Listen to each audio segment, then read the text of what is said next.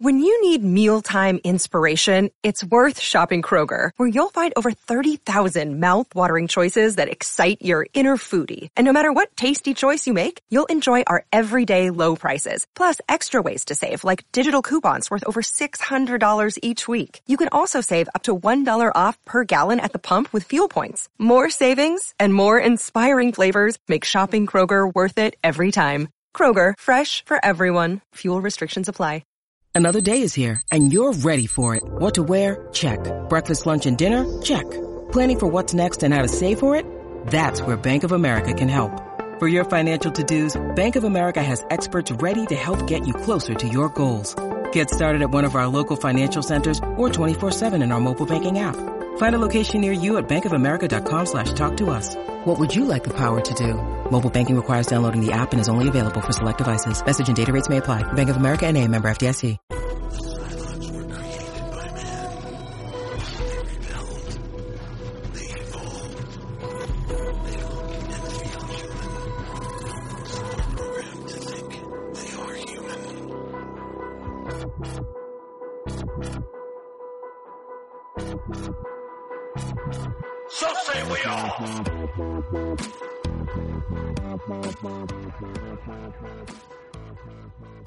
Hello and welcome to Galactica Actually.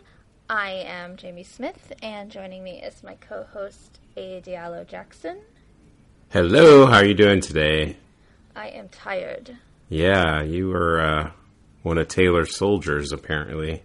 I was a full-on Swifty last night, and it was worth it. But I am very tired today. I'm glad I have a voice. I thought I wouldn't, but I didn't end up like singing as much because I was taking a lot of video. Oh, okay. And I don't want to sing while I'm taking video because it'll be on the hear video. me. so uh, that saved me. Plus, like she did a lot of stuff for the like her early stuff. I don't really know the words to that stuff. Like Mm-hmm. anything pre-Red is not my thing. But anyway, it was great. If if you can spend the thousands of dollars that it would cost to get a ticket now to see the Eras tour, you should do it. Are you talking to me or to the uh, audience? Everyone, 'Cause if you're I'll- a Swifty or not. yeah, I would take a I would take a soft pass, but it's not. I wouldn't turn it down though. Like I would go, but it's not quite my quite my thing. But um, and that's not to say that it's like I'm a big Celine Dion fan, so it's not like I'm like I feel like I'm above. Sure. you know, I, she's just not my thing. But she does make some great music. I will say that. I fell down a rabbit hole a year ago because I was actually curious. I was like, why do people love her so much? And then I listened and I was like, wow, these are all bangers. yeah. She's a really, really good songwriter. I have a Yeah. theory, and this is and this is be the end of the Taylor conversation. But I have a theory that there is there is a gateway song somewhere in her discography for everyone Mm-hmm. because she does so many different types of things. That Yeah. somewhere in there, there's a song that's gonna click for you, and you're gonna be like, oh. And then once you're in, you're in. And I mean, I'm never going to be in, but you d- you don't know. but there are plenty of songs that I, I mean, I'm constantly, you know, saying it's me. Hi, I'm the problem. Antihero is a great song. Yeah, it's a great song. Yeah. So Yeah, I mean, I got my boyfriend into her during the pandemic because Folklore came out and he loves Bon Iver, and I was like, you have to hear this song. And then he like that's all he listened to for like two months was that album. He loved it, and now he's a fan too. And if um, I didn't know that he was going to be here when I bought my tickets, so I only bought two tickets, and he was like, I if I had known, I would have had you buy three because I would love to go see her. So I think I think she's got something for everyone, and uh, beyond that, like just a really excellent show and the best like production value I've seen for any concert that I've ever been to. I, Radiohead was the closest. I didn't think anybody could top what they did when I saw them, and she blew it out of the water. So As much as I say that I am not into like I on my TikTok for some reason I get like all these people that are obsessed with Taylor Swift and they give their breakdowns on her theories about this or that or what this song means. They get all Oh, anticip- and the anticipation and they they have listening parties and they like the you know the Jill uh, Alwood or whatever. Like I just I know all about that and I have no I don't even know who he is, but I just see these TikToks coming up and these people are obsessed about it and I just listen and um Yeah. the algorithm knows something about me. I don't know. Or they have taken over TikTok and it's unavoidable. I'm not sure which. Yeah, I mean, it could be could be both both things. but anyway, we're not here to talk about Taylor Swift. That can be a whole other podcast. Yeah, we're Uh, here to talk about Love Is Blind. Oh, right. I almost didn't watch this week's episode of Battlestar 'cause I started Oh to fall God. down this Love Is Blind rabbit hole. Anyways, let's get let's get back on track though.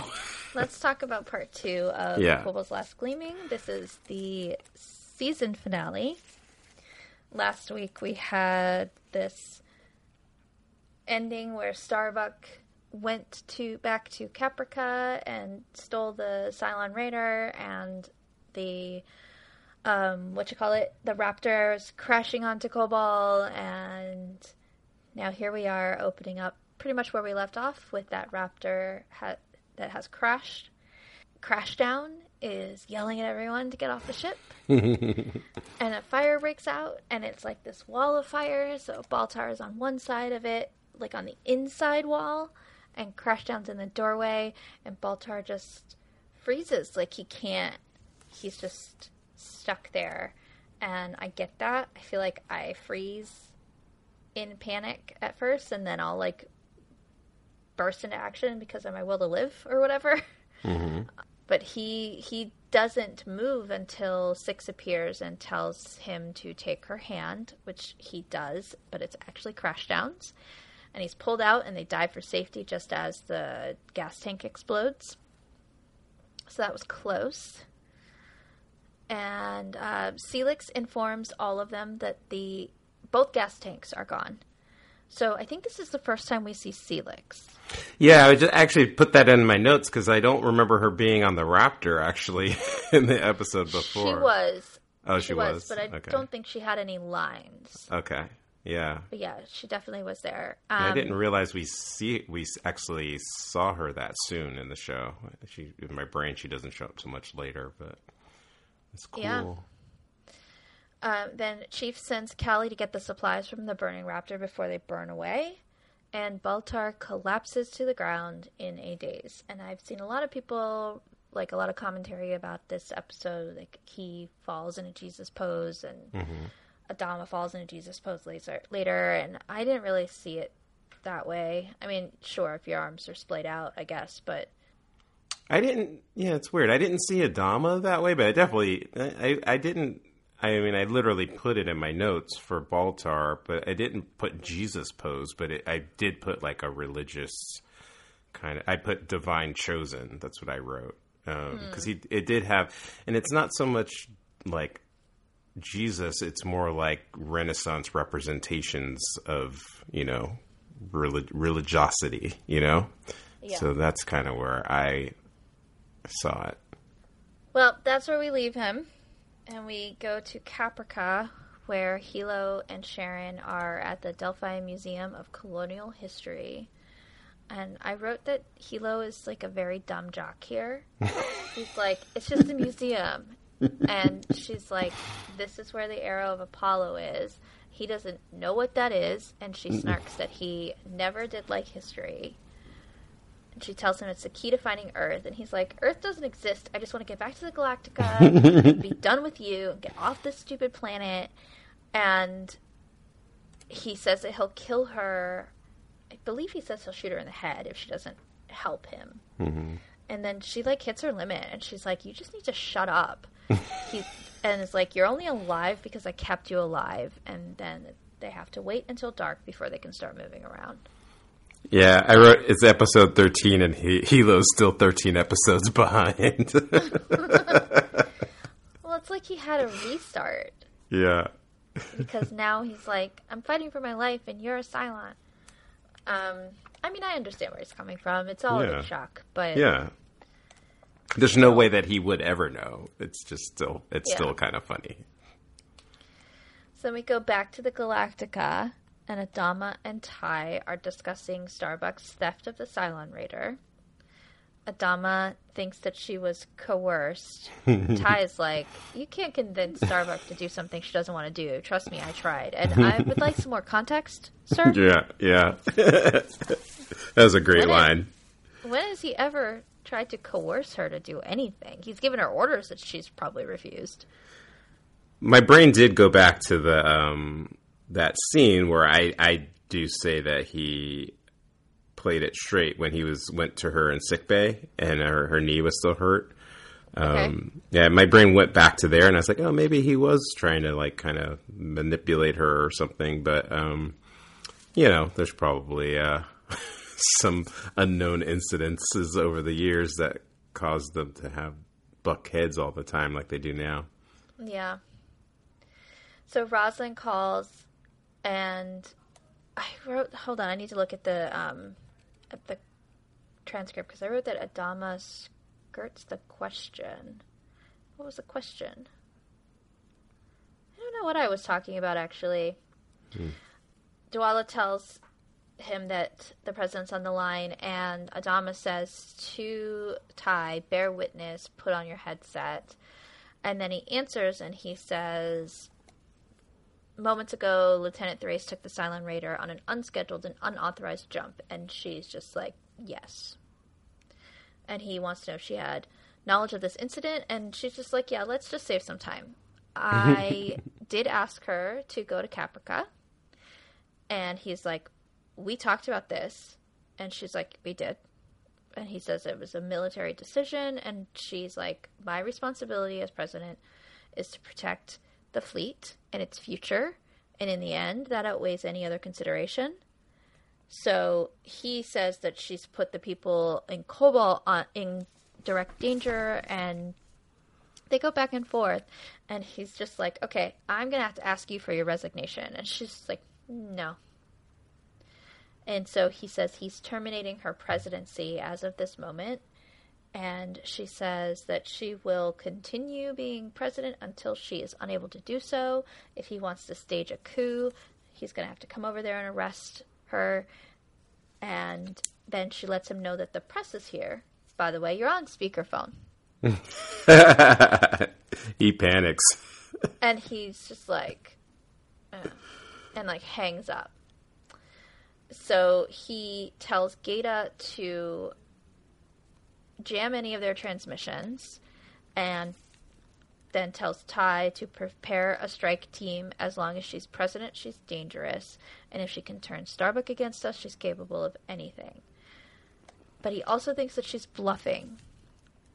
And Tigh's like, well, let's hope so, because there's still this spaceship out here to deal with. And he's, Adama says, leave that to him. It was um, it, it was interesting because I mean he did ask for her res- resignation first. So in like in a lot of in some ways he was being reasonable, um, but uh, then the leap to terminate the presidency probably was a little bit too extreme. But then also kind of I understand where he's coming from at the same time. So um, I don't know. It'll all I work out. I think it's just like we're trying to go by established rules here, and I suppose. Now, I don't know if there's ever a time where the military can turn to a government leader and say, I demand your resignation. Well, I mean, they use the word coup, so I mean, it, it has happened. it, it has happened quite a few times in you know some other countries, but I think that one of the important parts, though, is that like you know, Adama and Tigh, that you know, Adama says she's bluffing, um, and then the very next scene, Roslin, thinks he's bluffing. yeah, she thinks he's bluffing. So that gives like a little bit of insight into both of their thinking. Like it does escalate to a finite point, but neither of them actually like kind of thinks it's actually on that level at this point. Yeah. Uh, she wants everybody to be prepared just in case Adama is not bluffing. And Adama is not bluffing because he's organizing the strike team, and Apollo is part of it because he knows the security detail on Colonial One.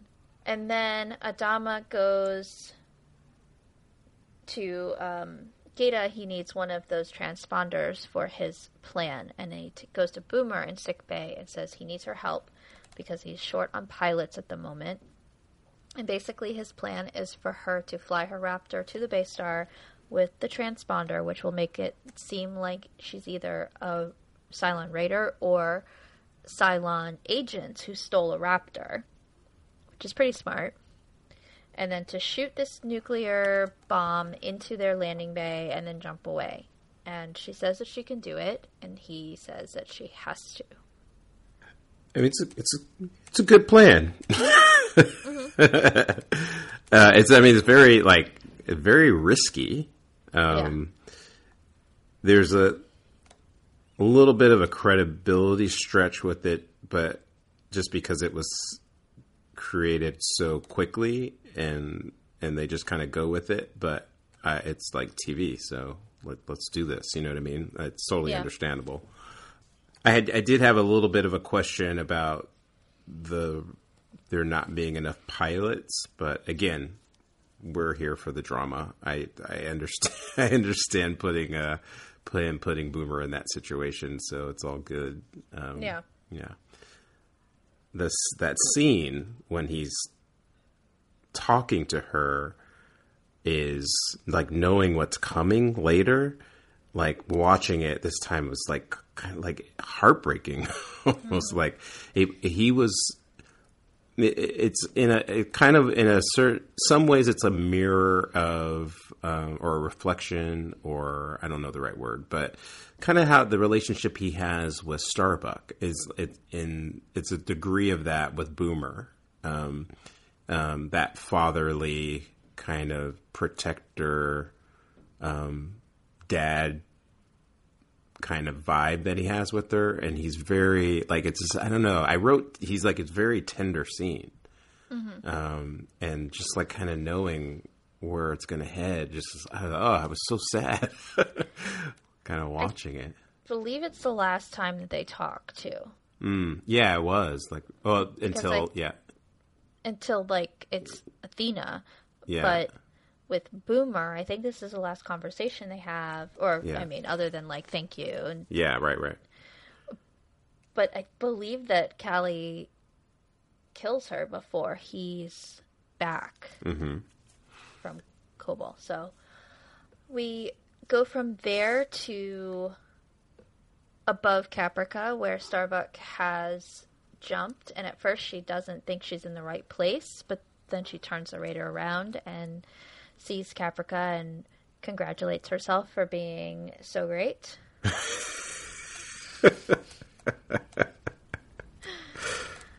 And then she's like, "Okay, let's see if this transponder works." And it, we know it does. So, um, back down on the ground, Helo and Sharon. I keep wanting to call her Boomer. Helo and Sharon are just killing time, waiting for it to get dark, and she's like tapping her foot, and he's just like, "Stop that!" and she says she's nervous and he's just like oh yeah like anything scares you. And she's like things do scare me. I have feelings. He says she has software and she's like i don't know if you can hear me but what we have was important. Mm-hmm. And he's like why and she says because it's a next step it brings us closer to god and he's like don't mock the gods we have proprietary rights to the gods. We humans, you're a machine. And she's like, beyond that, I just want you to know that I genuinely feel something for you. And he's just like, I don't care. And says that he loved what he thought was her. And then she's like, okay, well, you, you need to know something else. I am pregnant. I wrote Helo mansplains her feelings I, there's one thing about it. It's like I think that Sharon, like you know, I, kind of, was thinking a little bit, and I was like, you know, this like the whole love thing is actually new to her. Yeah. Um, so it Like she doesn't even know how to talk about it. right, yeah. So it's very like I wrote like it's very haphazard. Like it's almost like she's in grammar school and it's her first like love or crush or something. Yeah, um, she's like, I have feelings for you. It's like yeah. you need to you need to say more. Yeah, so it feels like on a, on a certain level, it feels kind of like awkward or something. But it's like, yeah, because this is like this is complete. The, the whole it's the whole point of this endeavor with them is mm-hmm. to discover love. So yeah, that which means they don't even really comprehend or understand it, and so and she's the one that's dealing with all this stuff. So yeah, it. Um, but it, and it's kind of, it's a weird thing because he's the human one and he's telling her like your software or whatever but he's like he's not getting it either Yeah. that's kind of like the funny part you know And I think the only other Cylon that we see this early on that felt love is the six model that was with Baltar at the very beginning. Mm-hmm. And even with her, we don't know necessarily that she loves him. yeah him well i think yeah for her like it's it you i think you talked about it where they all have they all seem to have like sort of like roles Mm-hmm. and she was more like the sex spot Yeah. at least initially. And yeah, and I think what you're kind of saying or alluding to was when we meet up with Caprica Six later, we find out how how there's a lot more to her than like we saw in the miniseries. Yeah. yeah. Yeah. All right, so Apollo leads the strike team, and Boomer and Racetrack head to Kobol. So here's the introduction of Racetrack just for you. Oh, hi, hey, racetrack. um, I was just about to say, she says she's pregnant. Yeah. Yeah, did we say that? I don't, Yeah. I missed that. Sorry. She tells him she tells him she's pregnant, but he doesn't. We don't see what his reaction is yet. Yeah, yeah. Okay, I'm sorry. That's all right. Uh, Roslin Let's get back to Margaret Edmondson, aka Racetrack. We'll have plenty, uh, plenty to say about racetrack as time goes on.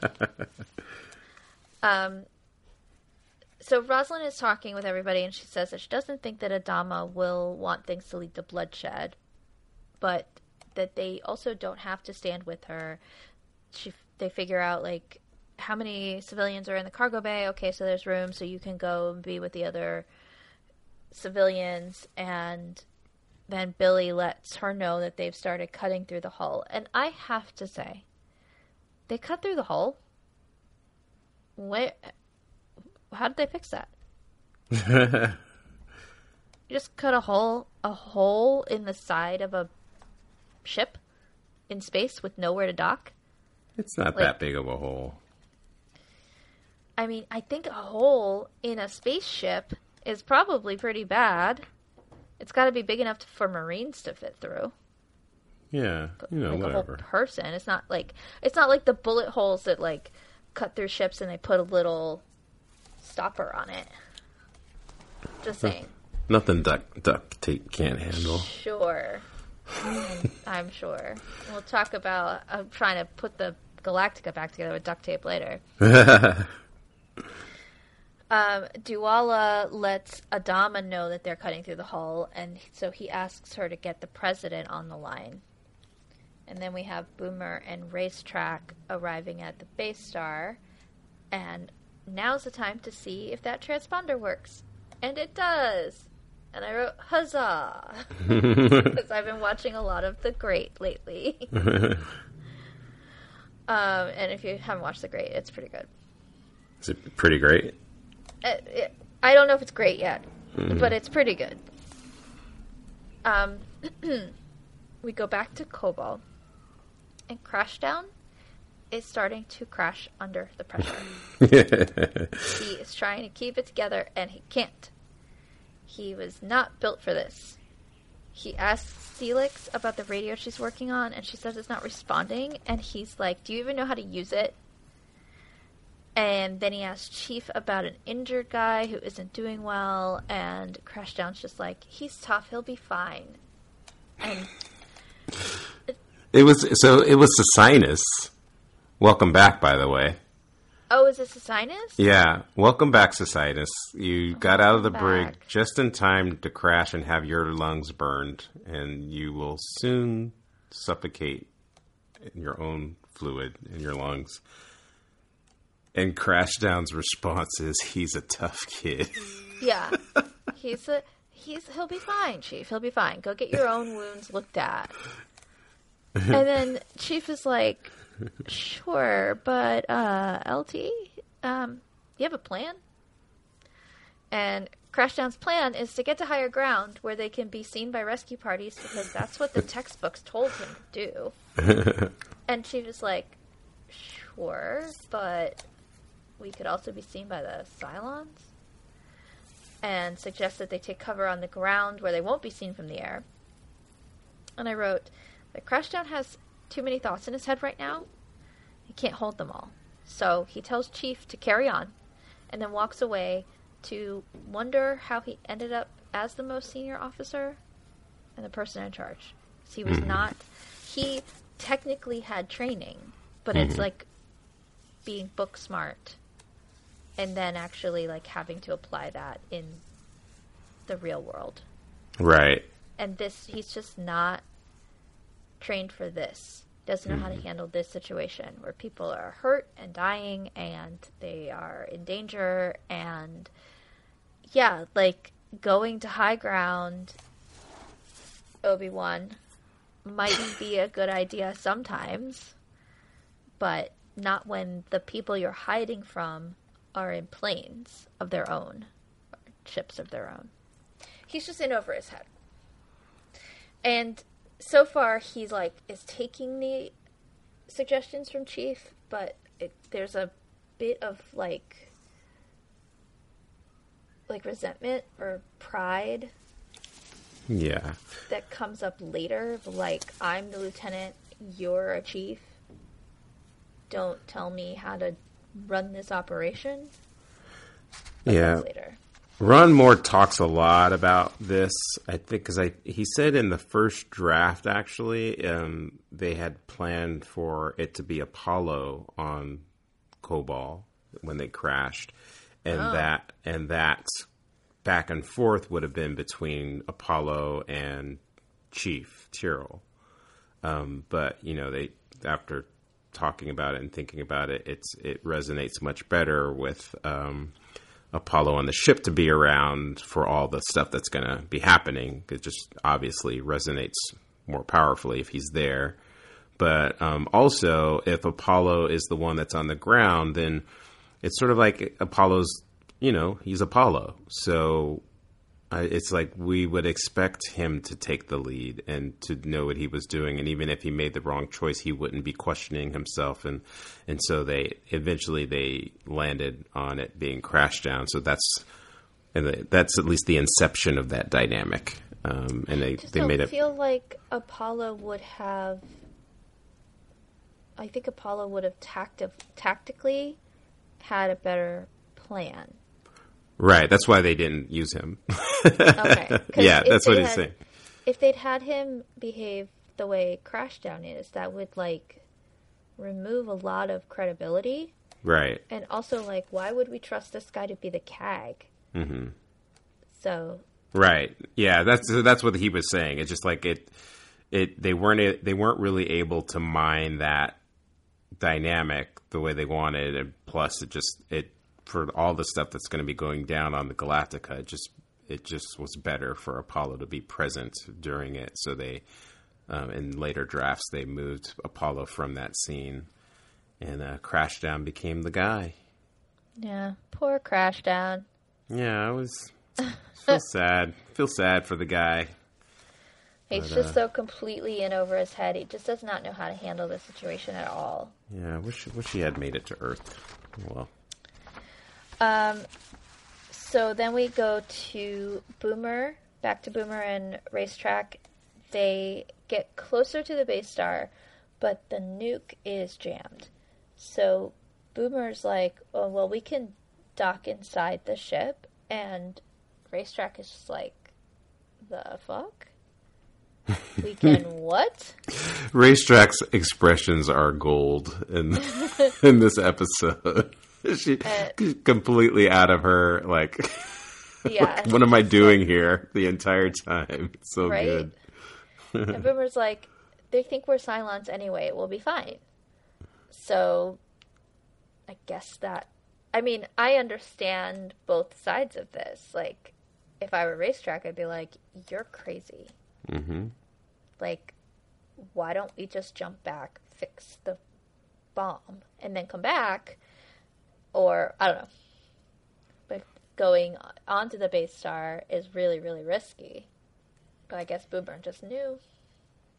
Yeah, that's the whole that's the whole deal, right? Like I was even questioning if she didn't have anything to do with uh make causing the bomb to malfunction in the first place, you know?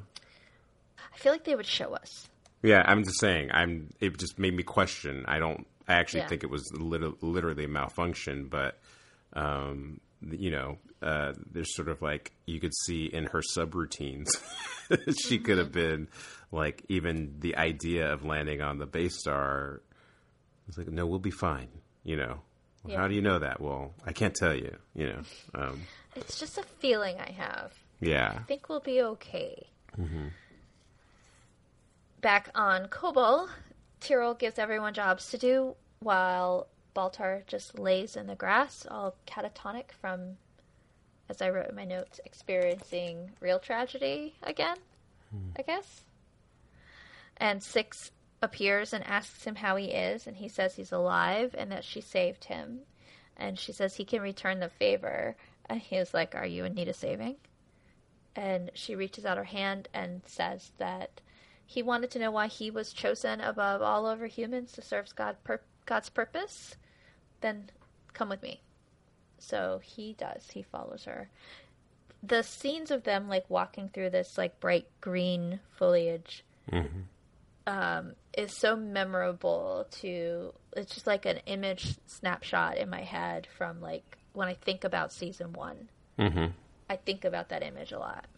Um, Starbuck flies into Delphi City unnoticed by the Cylons, which is good. So the transponder does work, Gaeta. She goes to the museum and shoots herself up with some anti radiation meds and then searches for the arrow of Apollo. Um, little little uh, Easter egg. Um, I noticed when I was watching. There's a plaque right behind her when she's shooting up the radiation meds, and it's a list of uh, donors to the Delphi Museum. And I, um, there's like writers and production staff from Battlestar Galactica on there. I saw that's David. cool. Yeah, David Eick was at the top of the list, I think, and then a li- little lower down, I saw Toni Graphia and a couple other names. So I just it was something I never noticed before, but I think it's just because now I'm watching on like a almost 80 inch TV. I can see all I can see all these details I never saw before. I'll have to, I'll have to take a little quick look at that. I never noticed Yeah. that either. yeah. Back on Colonial One, Elosha is leading everyone in a prayer, and Billy is on the line with Dee. And he's telling her that Roslin won't yield, which she repeats to Adama. And then Billy asks her if Adama is really going to do this. And she's like, Is Roslin going to make him do this? And so they are on opposite sides of this whole situation. And then the Marines break into the cabin. Billy tells Dee that they're in and hangs up. And then when she realizes that he's not there anymore, she tells Adama that they're in. All right.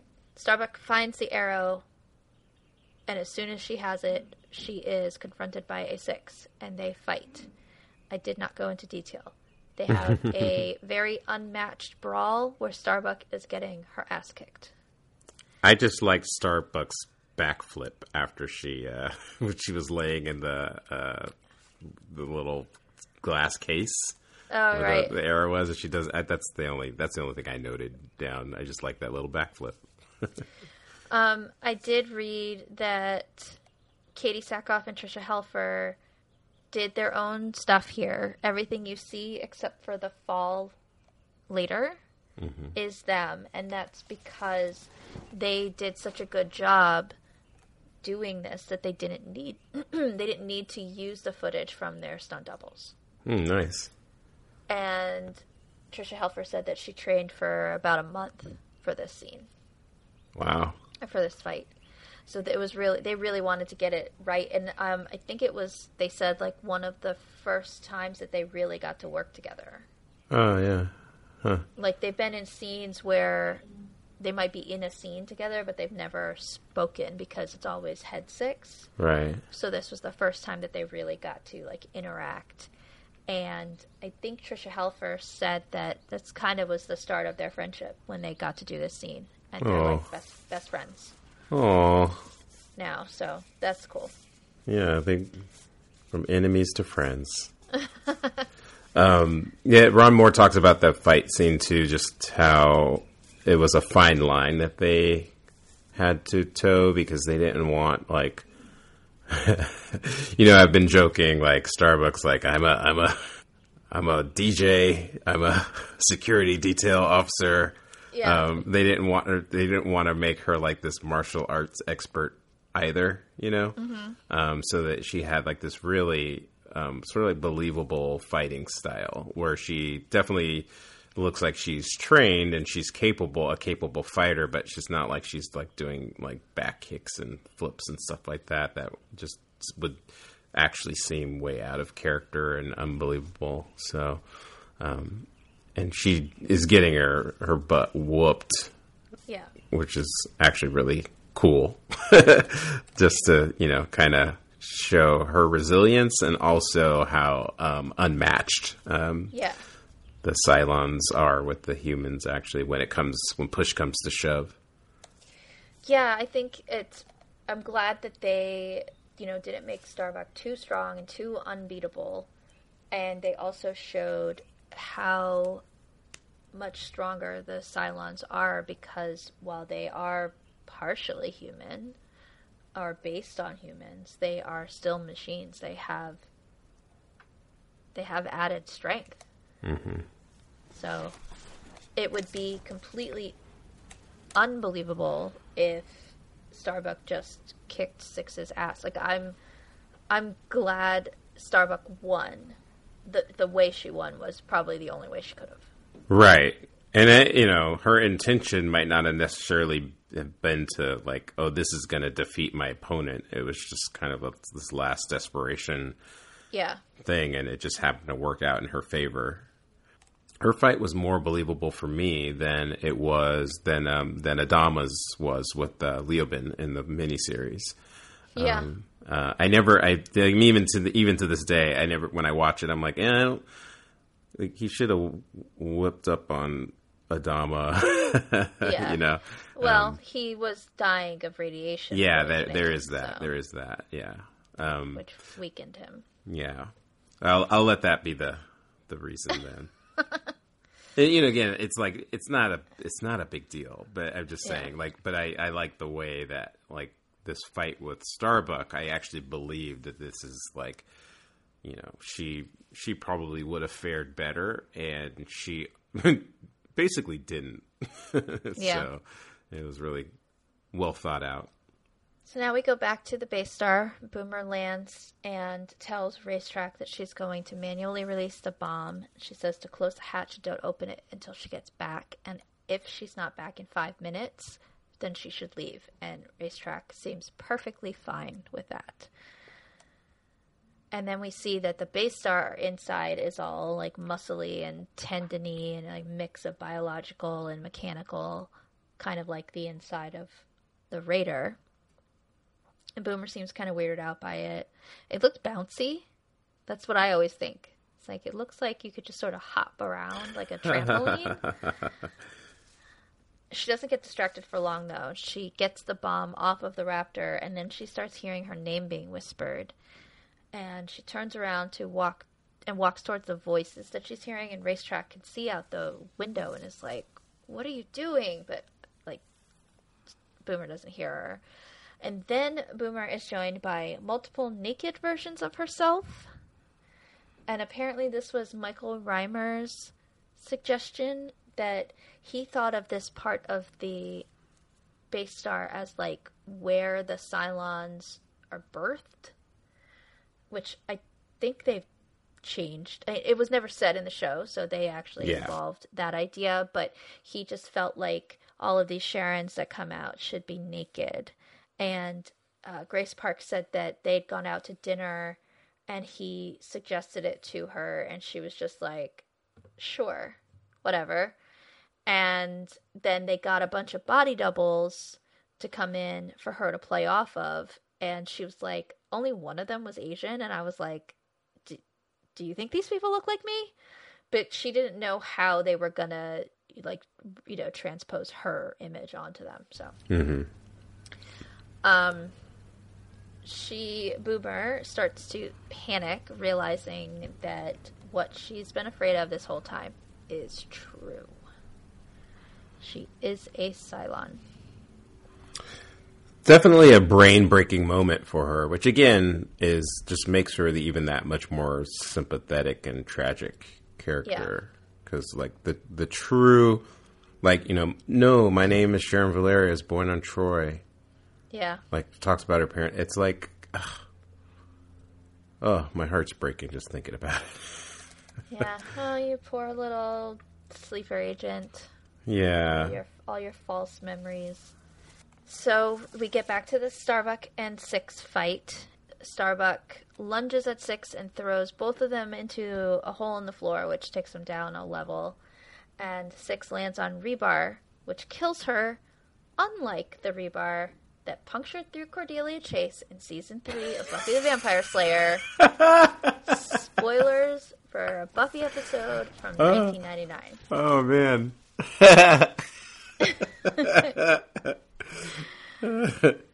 Helo and Sharon had, I guess, come to the either they were already at the museum or they heard all this ruckus and I don't know. But they show up and Helo is like, Starbuck? I love that.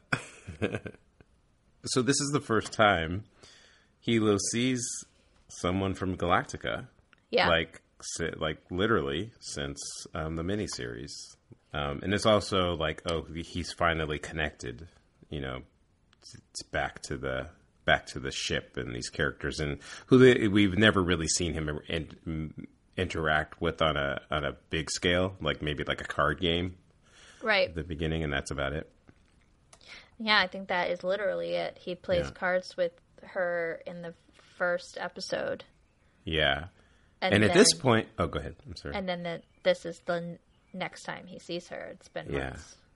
and at and at this point, like we we find out later how about the depths of their friendship. Um, and I actually did write, you know, just knowing where you know, from the episodes that we see down the road, I just wrote I love Helo and Boomer. I, I'm saying, I'm sorry, I love Helo and Starbucks so much. You know, I just Yeah. love their. They have like a different style of friendship than anybody else has on the show. Yeah, and a different type of friendship than she has with anybody else on the show because it's not paternal, it's not romantic. Yeah. There's no sexual tension undertones. It's like he genuinely is just her her friend. it's kind of like why I like the Tenth Doctor and Donna so much, mm-hmm. because uh, they're like they were colleagues Yeah. More than anything else, and I just love I just love that dynamic. It just gets rid of all that other messy stuff. Yes. yeah. Because not every male female relationship needs to be romantic, writers. exactly, it's just like it's a, it's sort of like it feels forced a lot of times. So when they don't do it and they just let people kind of be who they are, it's cool, you know. Yeah. So we go back to the Colonial One, and the Marines and the President, with her press corps, are in a standoff. Their guns out. Tigh tells her that no one needs to get hurt. She tells him to get off her ship then. He says he's placing her under arrest. But then Lee is like, no, this isn't happening. And Tigh's like, fine, then you're relieved. And so Lee puts a gun to Tigh's head, tells everyone in the room to lower their weapons. Tigh is just like, "The hell are you doing?" Dude, the then- looks on their faces are just gold. And it is our first mutiny. According to Tigh, this is a mutiny. Lee tells Tigh to let his father know that he's listening to his instincts like his dad said he should. and Roslin watches all of this and tells everyone to lower their weapons. That this is not what she wants. She'll go peacefully to the Galactica. She does not want bloodshed. And then she and Lee are placed under arrest. And I think Lee was put in handcuffs, but Yeah. she was not. Yeah, they were. He he, st- he they start to leave, and with- without her, it kind of felt like. And then she was, and then she's kind of like, okay, let's go. And then she walks, Yeah. like follows them. I think it was, I don't know, maybe just like the the shock of what happened with Lee. they may I don't know if they were actually going to stand out or whatever, but that it's kind of like she just was like, let's let's uh let's face the music and get this over with. Yeah. And she maybe thinks she can talk her way out of this or whatever. Yeah, that, I just like that watching that scene again, like the the way they were all standing, um, the security detail with their guns drawn, um, like Billy is like you know dropping bricks back there. Um, it's it's just so done well. It's so well done, and then the just the look on Apollo's face right before he pulls the gun, like up until that moment, they never like played it like he was feeling conflicted or anything, but at the same time, you totally buy it. And mm-hmm. there's like there's almost this stupefied look on his face right before, and then he turns, and then the look that Tigh has is just like kind of like out of the side of his eye, and his head's kind of cocked back, like what the hell are you doing? It's just so like everyone plays this scene so perfectly. Yeah. Um, and then like Tigh's just like disgust afterward is just uh it's just so good. Like you're like you're a military man, kind of like you you know, you're even if you um think this is wrong, you should have uh played this differently, young buck. Good soldiers follow orders. That's Yeah. what the that's what the clones had put in their heads when Order 66 happened. Oh, is that is that um what happened? I mean, you learn that from the Bad Batch, but yeah, Order 66 happens, and then they all sort of start saying, Good soldiers follow orders. And so it's like part of that programming. But Apollo, I mean, it's a, like because you know the beginning of uh, in part one, they're having the boxing match, and um, you know, uh, Yes, follow your says- instincts. That's why you don't win. Yeah, and then you know, going back some uh, episodes, I think we talked about it last episode with um, when they uh, were looking. What, what happened when they were looking for care? Whatever. I think that first Yeah. episode, um, and he, you know, said choose a side. Didn't know we were choosing. Uh, it, was, it was before that, but anyways, um, yeah, it's just like that was all all setups for this. But I liked how Apollo he he said, you know, we shouldn't do this just because the president made a bad decision. So it wasn't that he was he it wasn't that he was defending the president's choice. He was defending the gov like the fact that there should be a government and we shouldn't pack all of our bags up just because of this one thing that happened. Right, we can't dismantle the government just because she made a bad decision. Yeah. You can't just remove a president because you don't like what she did. Like, there can be a trial or whatever. Right. There has right. to be an order to things. Yeah. We go back to the base star, and the naked Sharons tell Boomer that she can't fight fight Destiny, but don't worry about them. They'll see her again, and they love her, and they always will. It's all very creepy. Mm. I'm not gonna be. I'm not gonna join in on the creepiness.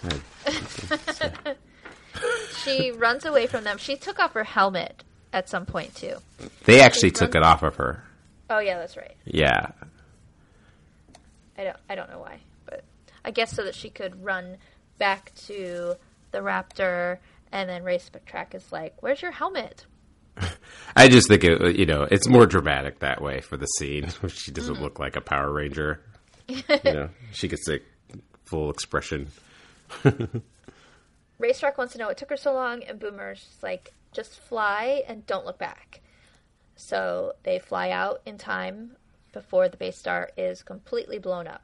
I, I immediately was like, oh, what about the debris on on the planet?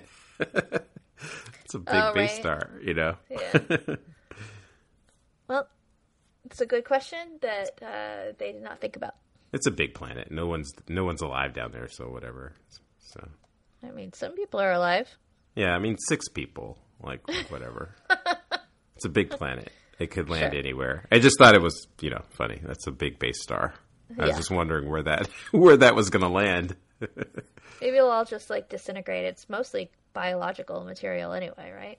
Yeah, Just maybe. gets burned up in the atmosphere, Yeah. or it just becomes space junk and orbits the planet. like uh what's his name from Transformers the movie I do not know. Unicron like they, they blow his head his like blow up this giant robot and his head just keeps orbiting Earth after that. It's great. Oh, Good stuff. Is that is that the moon? uh, it- it's um in um the cartoon, not in the Oh, not that. okay. actual, yeah. Yeah.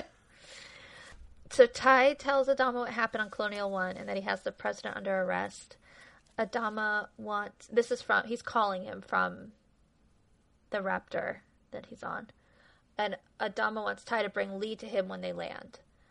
And then they get DRADIS contact from Boomer, and everybody cheers when they find out that the mis- mission was successful.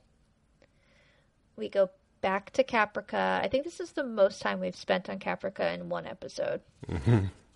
we go back to Caprica. Helo is helping Starbuck up, and they hug, and they're like laughing at running into each other. So random. And she says that she missed him, and they hug again. And then she sees Sharon up above them, and she pulls out her gun, or maybe it's Helo's gun, and points it at her, and Helo restrains her, and she screams that Sharon is a Cylon, and he's like, "You can't shoot her because she's pregnant." and Starbuck screams and falls to her knees crying. And like when I first saw this, I thought that this was just such a overly dramatic response, but now I was thinking about it, like Sharon and like Boomer Sharon and Starbuck are friends. Right. So this is her realizing her friend is a Cylon Yeah. and how devastating that must be because this is somebody that's been serving side by side with you for a while now. You know, that's heartbreaking for her. Yeah. Yeah, so there's and there's three things going on in that moment for her. It's like it's she just had a drag out brawl. Um, she's sitting there bloody and bruised, and she looks up and she sees Sharon, and you imagine like her brain had to like, wait, what? And I like that her reaction is so quick. That's very Starbuck. Um, but then when uh, Helo says she's, I can't. She's like she's pregnant, and then that's when Starbuck like gives him a look, and that's that's when her brain just completely like fritzes Yeah. and um, and she collapses and and starts crying. And and again, Ron Moore again in the in the director's commentary talked about that where kind of what you were saying, what I just said, but then also he just added that like it's it's really important to understand that Starbuck is not like I mean she's not a superhero like she's human just like everybody else. And like you said, it's like that was her friend and her colleague. And up till that moment, she didn't have any idea that that could have been true. So Yeah. um, that had been the case. And so, yeah, it just like all the implications of everything. Also, she, she, uh, you know, insubordination, she's on this mission. Um, like the uh, uh, Adama, she found out Adama had lied to her about this important thing. Like all that stuff just kind of I think hit her in that moment, and she just collapsed and cried. You Yeah. Yep, that's a lot for her to. It's a, that's a lot of information in 30 seconds. as Ross But again, it's like- Monica's it's- mom said. Wow, we have a Friends reference. We have uh, Buffy, Buffy, reference. reference. These are seminal, important shows of my youth. Yes. Um, hold up, hold up. I'm gonna let you finish. That was Okay. just a, that was just a Taylor uh, Kanye. Yeah, reference. I don't like to refer to that guy. yeah, I know. He's- He's, he's He's a psycho. they played him in a in my spin class today, and I remember looking around. there was a video, and everyone was kind of like looking like, uh, I don't know if you should be playing this. Yeah. Anyway, we uh, go back to Kobol, and Baltar and Six have made it to the ruins of the Opera House, and when they walk through the little doorway, it turns into the Opera House from 3,000 years ago, 2,000 years ago. Looks like this really beautiful theater and Baltar says that he knows this place, and Six like, "Of course you do." And he doesn't understand how he's now seeing it like this. And she says, "Life has a melody, a rhythm of notes that become your existence once played in harmony with God's plan. It's time Oh, to do your part and realize your destiny." Whoa! I just realized those the that's the the end of the show, like the notes, the What do you mean? notes. But she plays the notes to Oh, get yeah. okay. Well, there's that too. I know, just like it just hit me. I'm sorry, I interrupt. I was whoa, wait a minute. So he wants to know what what is his destiny exactly? And she said, "You are the guardian and protector of the new generation of God's children. The first member of our family will be with us soon. It's time to make your choice." He says he doesn't understand what she's talking about, and they walk up to the stage, and she says, "Come and see the face of the shape of things to come." And there's this glowing cradle there and they look in it and she says isn't she beautiful? And all we see is like pulp fiction the case open and it's a glowing light. So all we're It's- seeing is this like glowing light. I was just gonna say, did they take it back to Marcellus Wallace? Um, but gaius i guess now is like bought into his destiny in some way. I, it's funny because I was watching that scene, obviously understanding what you know, knowing what that where it goes, and um, but I was actually thinking about. I guess I'll be discovering as we continue to watch, and I was just trying to think about like how does Baltar factor into that particular dynamic going forward in an integral way. it's important in at the very end Yeah. Um, like the second to last actually it's the last episode it's the last episode it all comes together Yeah, no, it no, it definitely. I love that moment so much, and he gives Like- a good speech. I think as well. Correct. yes I don't know if I made that up. yeah up. he just he has a purpose it's just that she's his little guardian angel here is not telling him exactly when that purpose comes into play Mm-hmm. just that it he has a destiny and she's right about that it's just a very roundabout way to get there Yeah, I guess what I'm saying though is, um, I guess I was just kind of thinking of it like, my yeah, that last moment for sure. And again, I love, uh, love when all that comes together. Uh, so good. Um, and he kind of gives the speech to kind of put everybody in this perspective about where to go in the future. But I was just kind of thinking about across the show from that moment up till then for the next three and a half seasons or whatever, four seasons. Um, like he doesn't really play a role in when it comes to Hera, and that's that that's kind of what I was saying. And I can only say that knowing where the show ended up going, but like at the time when they made it, we still weren't really aware of like if he was like a good guy or bad guy. Was he were, were the Cylons putting him up to something? You know, so those are all questions that Yeah. kind of got revealed later.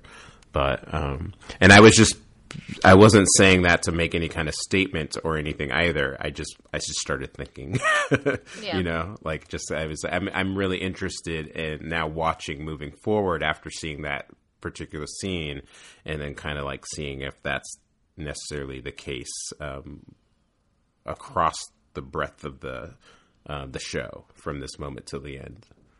Right. Okay, so we go back to the Galactica. Roslin is in the brig, and Adama orders her into a cell. And then Boomer and Racetrack return to cheers and congratulations. When Adama goes to shake Boomer's hand, she says thank you, and then he says thank you, and then she reaches out her hand, but in her hand is her gun, and she shoots him twice. Then he lands on the table. She's tackled. Apollo, who I believe is still handcuffed, and Tigh and Dee all rush to Adama. Apollo's yelling for Doc Cottle, and we see the temple again really briefly, and then back to Adama, who's bleeding and maybe dead. That's what we hmm. were supposed to believe. Maybe. Now, these were the days before, like a Game of Thrones, where you have a a name actor that everybody's aware of, who dies at the end of the first season. So, I don't think that we, as an audience, had a giant fear that Adama was not going to pull through. Whereas now, I would wonder, mm-hmm. like, is he even going to be in the next season? Mm-hmm. because even back then, uh, here's my requisite Lost uh, reference Oh, for the I'm, I'm gonna try not to zone out on this part. shut up for for the pilot. they originally were trying. They were going to cast Michael Keaton because i in the pilot, Jack Shepard was supposed to die, mm-hmm. and Michael Keaton had agreed to play him because the character died in the pilot. He didn't want to do a series, and then they did some edits and rewrites and decided that they wanted Jack to not die, and so Michael Keaton dropped out. Also, because the the network was like, no, no, you cannot kill who is clearly the hero of the show in mm-hmm. the pilot. So, you know, in 2004, this just wasn't something that you did. If you mm-hmm. got an Eddie Olmos, you didn't let him go after one season. You certainly didn't kill off big prominent names in the pilot, which they easily would do now, for sure, because times have changed. So I started watching the show in season two. I knew he didn't die. So when I got to this episode, I was like, I yeah, I'm not. I don't have the tension. But I would imagine the people who were watching it in real time maybe questioned, but probably in the back of their minds were like, no, I'm sure he's safe. I don't think that there was ever a second I thought he was gonna die. Die. Um, it was it was left so open um, that it was uh, to me it was obvious that he wasn't going to. I didn't know how they were gonna like pull pull all the way through. That part is what actually exceeded my expectations. Um, but yeah, I just it, it, it was it, but at the same time it was like the most even I, I was watching it the other day i was like i, I think i you know i posed like i shouted at my tv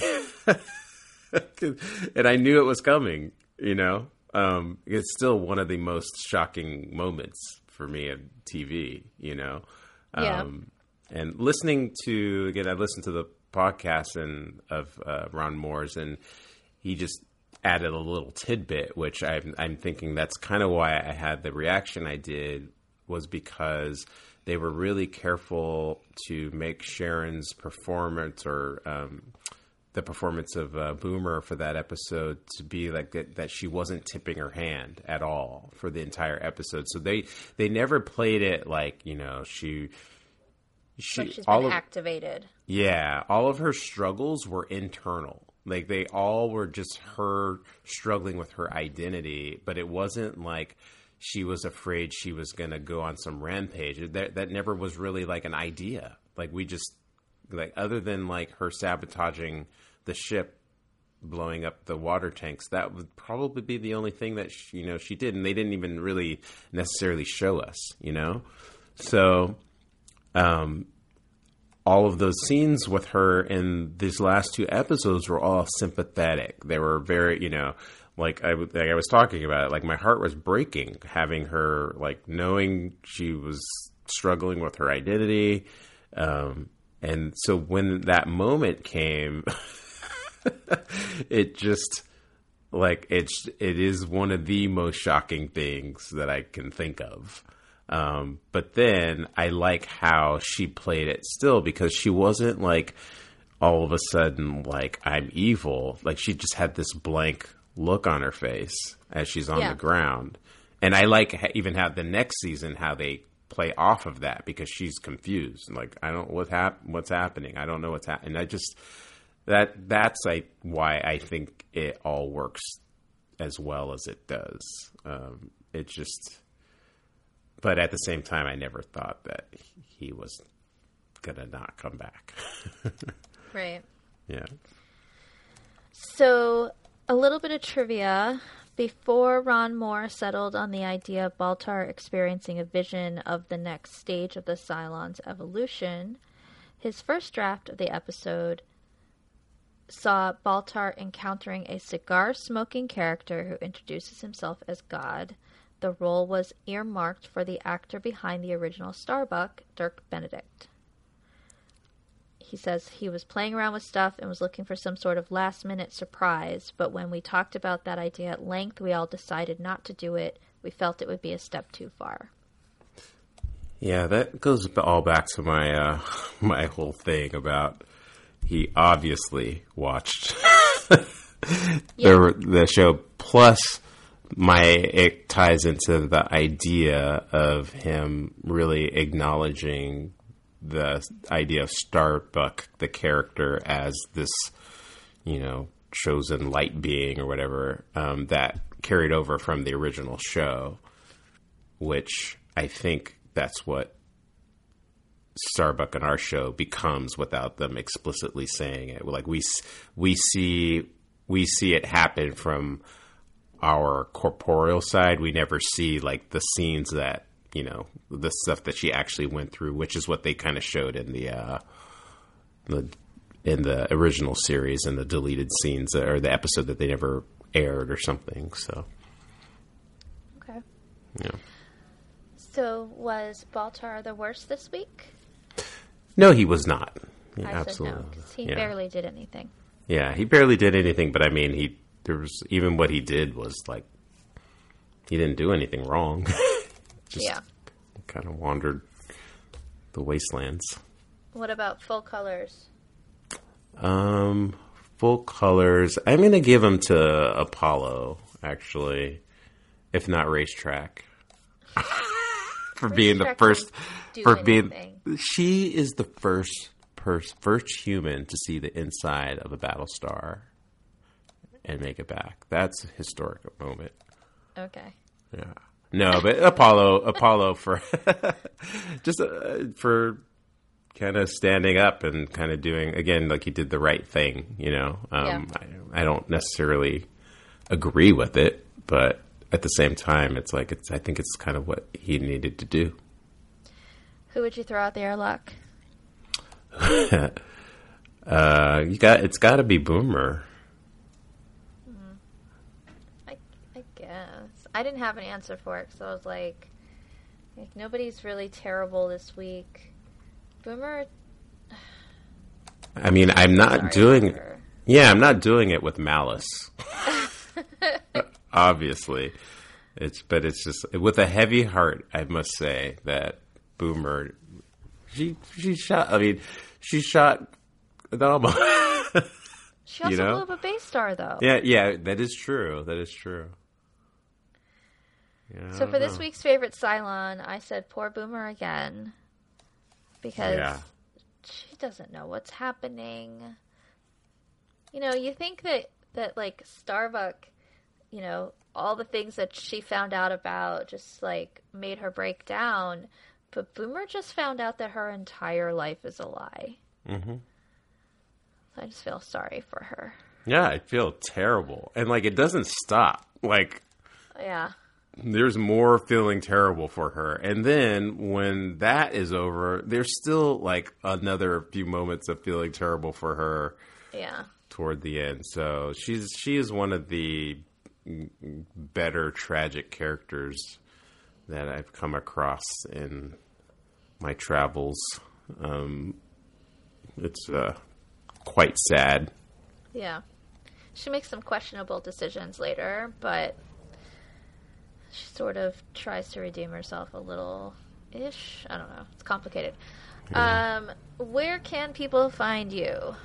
You can find me on Instagram at the Armageddon, the Armathredon, um, and uh, First Noel Chronicles, which is my podcast audiobook where I do a reading of my fantasy novel, The First Noel, and um, a very cool project um, coming up very soon. That Yeah, been still dropping hints. I still keep it. I gotta, I gotta build the hype, but I feel like the hype is actually just gonna be deserved when you, when you Okay. find, when everyone finally gets to see it. So, um, yeah, and then I'm on um, the podcasting after dark, uh, TV Obscura guys. We're doing a recording this week, um, going over. I think we're doing monster cartoons, um, and I'm doing the Teen Wolf cartoon from Wow. the late '80s. So, yeah, yeah, that's a favorite of mine. that. I can picture it in my head, though. Yeah, I can say like my one of my things is I can sing a lot of theme songs, and I could totally just start singing that theme song for Wow. that show. Yeah, so um, yeah, that's where you can find me. Okay. Um, you can find the show on Twitter at, at GalactActPod. You can email us your thoughts and questions at galacticaactuallypodcast at gmail.com. You can rate and review us on iTunes. That will help us go up in the rankings so people can find us if they're searching for Battlestar Galactica. I think now that the show is streaming on Peacock, people might see it a little bit better than the terrible layout of Amazon Prime, which is where it was before. Um, you can find my past podcasting at the Unspoiled Network. I did Doctor Who, Lost, Band of Brothers, Punisher, and Vampire Diaries. And next week, we start season two. So we have done a whole season already. It's pretty wild, actually. Yeah. TBH. I mean, it helps that this season's only 13 episodes. We, the, you know, next few are much longer. Yeah, So it'll take us a little bit longer to get through them. But but still. we are getting into the good stuff now. Oh my god, I've been waiting. Like this is this is what I've been waiting for the entire time. This is uh, like if you like, oh, I really want to do a podcast on Buffy the Vampire Slayer, and you're like, yeah, we got to get through this slog of these first 13 episodes because man, it is a totally different show. But season two is where it really takes off. Like that's kind of how I describe Buffy to people. Is like, just bear with it, trust me, okay? Yeah, It's it's really rough at the beginning, and this isn't rough. Like Battlestar, Right. is, like season one is still a great season, but season two is where everything like takes off. And whew, if you guys haven't watched season two, go watch season two so you can follow along with us. We spoil everything, so yeah. We're gonna spoil everything, and and you you actually want to actually see a lot of the stuff that happens here. yeah, um, without knowing what's going to happen. Um, it is peak. I mean, I, I will almost say this is like peak Battlestar Galactica. Um, I and- really loved season three. But season two is just something else. Like, it's, I mean, the show I think is very close to being perfect in general. But from season two on, it's just nonstop. Yeah. There's Like- there's one misstep episode in the whole thing. in the whole in the whole uh, In the show, whole series. just- in the whole series, yeah. But in the whole run from here out, there's one episode where I'm like, well, yeah, and then there's that one. yeah, and, and you know that's like the thing about season one is I I think that it's only not as good in comparison. So when it was when when it was first airing, it was perfect. It was fine. There was uh, like so I mean, like you just said, I wouldn't. ne- I I wouldn't necessarily compare it to like Buffy season one because No. Buffy season one is not. I, actually, I remember my friend was like raving about Buffy, and then I finally sat down to watch it, and I was like, "When when is this get good?" Yeah. and it wasn't until mid season two for me when it actually got. I was like, "Oh, now I get it." When Yeah. and Well, appears. it's also like Parks and Recreation. If if I meet somebody who hasn't watched Parks and Rec, I'm like, okay, start with season two. Don't even Mm-hmm. worry about season one. You don't even need to watch it. It's 6 episodes. They're not good. It's a completely different show. Like start with season two because it does. Season one does not matter. This isn't Yeah. like that. Yeah, this isn't like that. Like the season season one of Battlestar Galactica is valid and it's it's Yeah. riveting and it's all of these things and even It's the, the- already a high, high bar. yeah and the, and that's what I said. Like the okay, show raises itself. yeah, and it's like like I said, I called it like I think season two is peak um Battlestar, but that again, that's in comparison to like so I would put this these episodes or whatever like at the peak, but it's like comparing Everest with K two.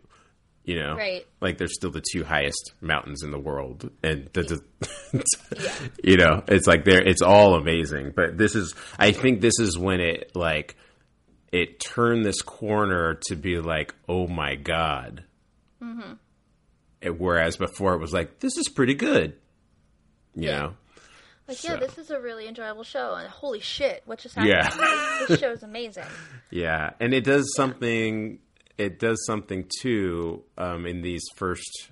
I don't even know how many episodes it is till this like cycle is over in season two, um, but um, that I remember like one of the things that again my brain started becoming aware of like with Deep Space Nine, which again Ron Moore was a, a part of, um, where it was season five, I think, when they started the uh, the Dominion War, and there's an episode when the Dominion um, took over Deep Space Nine, and all of our you know Starfleet had to to leave the station, and in normal conventions of watching TV, the you know you're expecting the status quo to reset like at very because it was the season finale, so you're expecting like the status quo or whatever to like reset the next episode, right?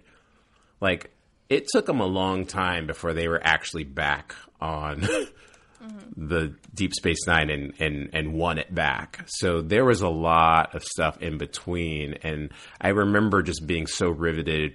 That was when I, like, I always liked Deep Space Nine, but that's when I, like, started to love it.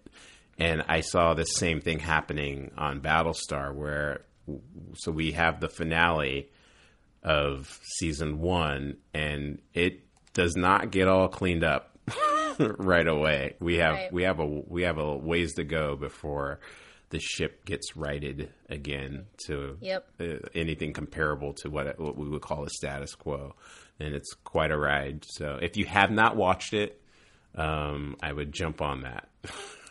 Yeah, I know that uh, there's at least one of our friends is watching and listening along with us, and I was Mm-hmm. like, well, I'm sorry because we spoil everything. So Yeah.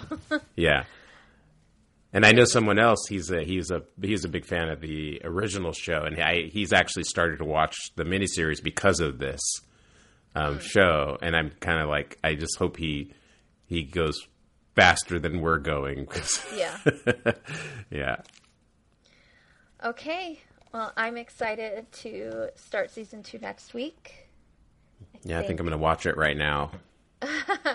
Okay. well, until then, what do you hear? Nothing but the rain.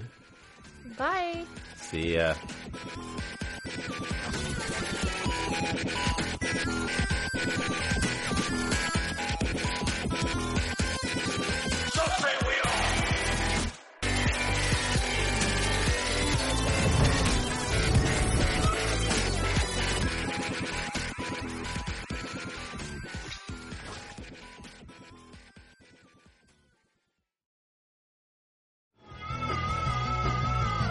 You're listening to the Geekscape Network.